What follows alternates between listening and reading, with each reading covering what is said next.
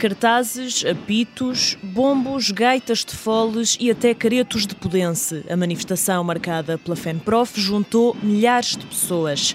Entre os vários professores, há quem saia às ruas pela primeira vez, mas também quem já seja repetente em manifestações, como é o caso de Joaquim Carvalho, professor em Alverca. Enquanto houver uma resistência da parte do governo, sobretudo do ministro João Costa, os professores continuarão a lutar aquilo que têm direito. Os professores não estão a pedir nada mais do que aquilo que é seu por direito.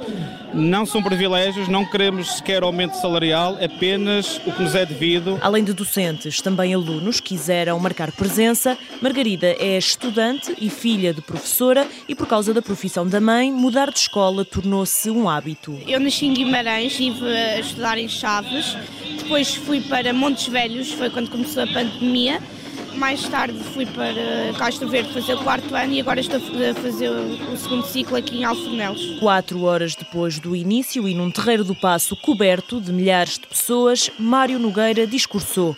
O secretário-geral da FENPROF confirmou esta foi a maior manifestação de professores de sempre. Hoje estamos à vontade, sem medo de errar, para dizer que nas ruas, professores ou as suas famílias ou gente solidária, esta manifestação teve mais de 150 mil pessoas. Mário Nogueira aproveitou ainda o momento para deixar um conselho ao Ministro da Educação que compre óculos novos. Anda a ver muito mal o Dr. João Costa, aconselha-se a comprar os óculos e a saber fazer contas sem serem contas aldrabadas. Apesar do frio e da chuva, nada demoveu os 150 mil professores que saíram às ruas.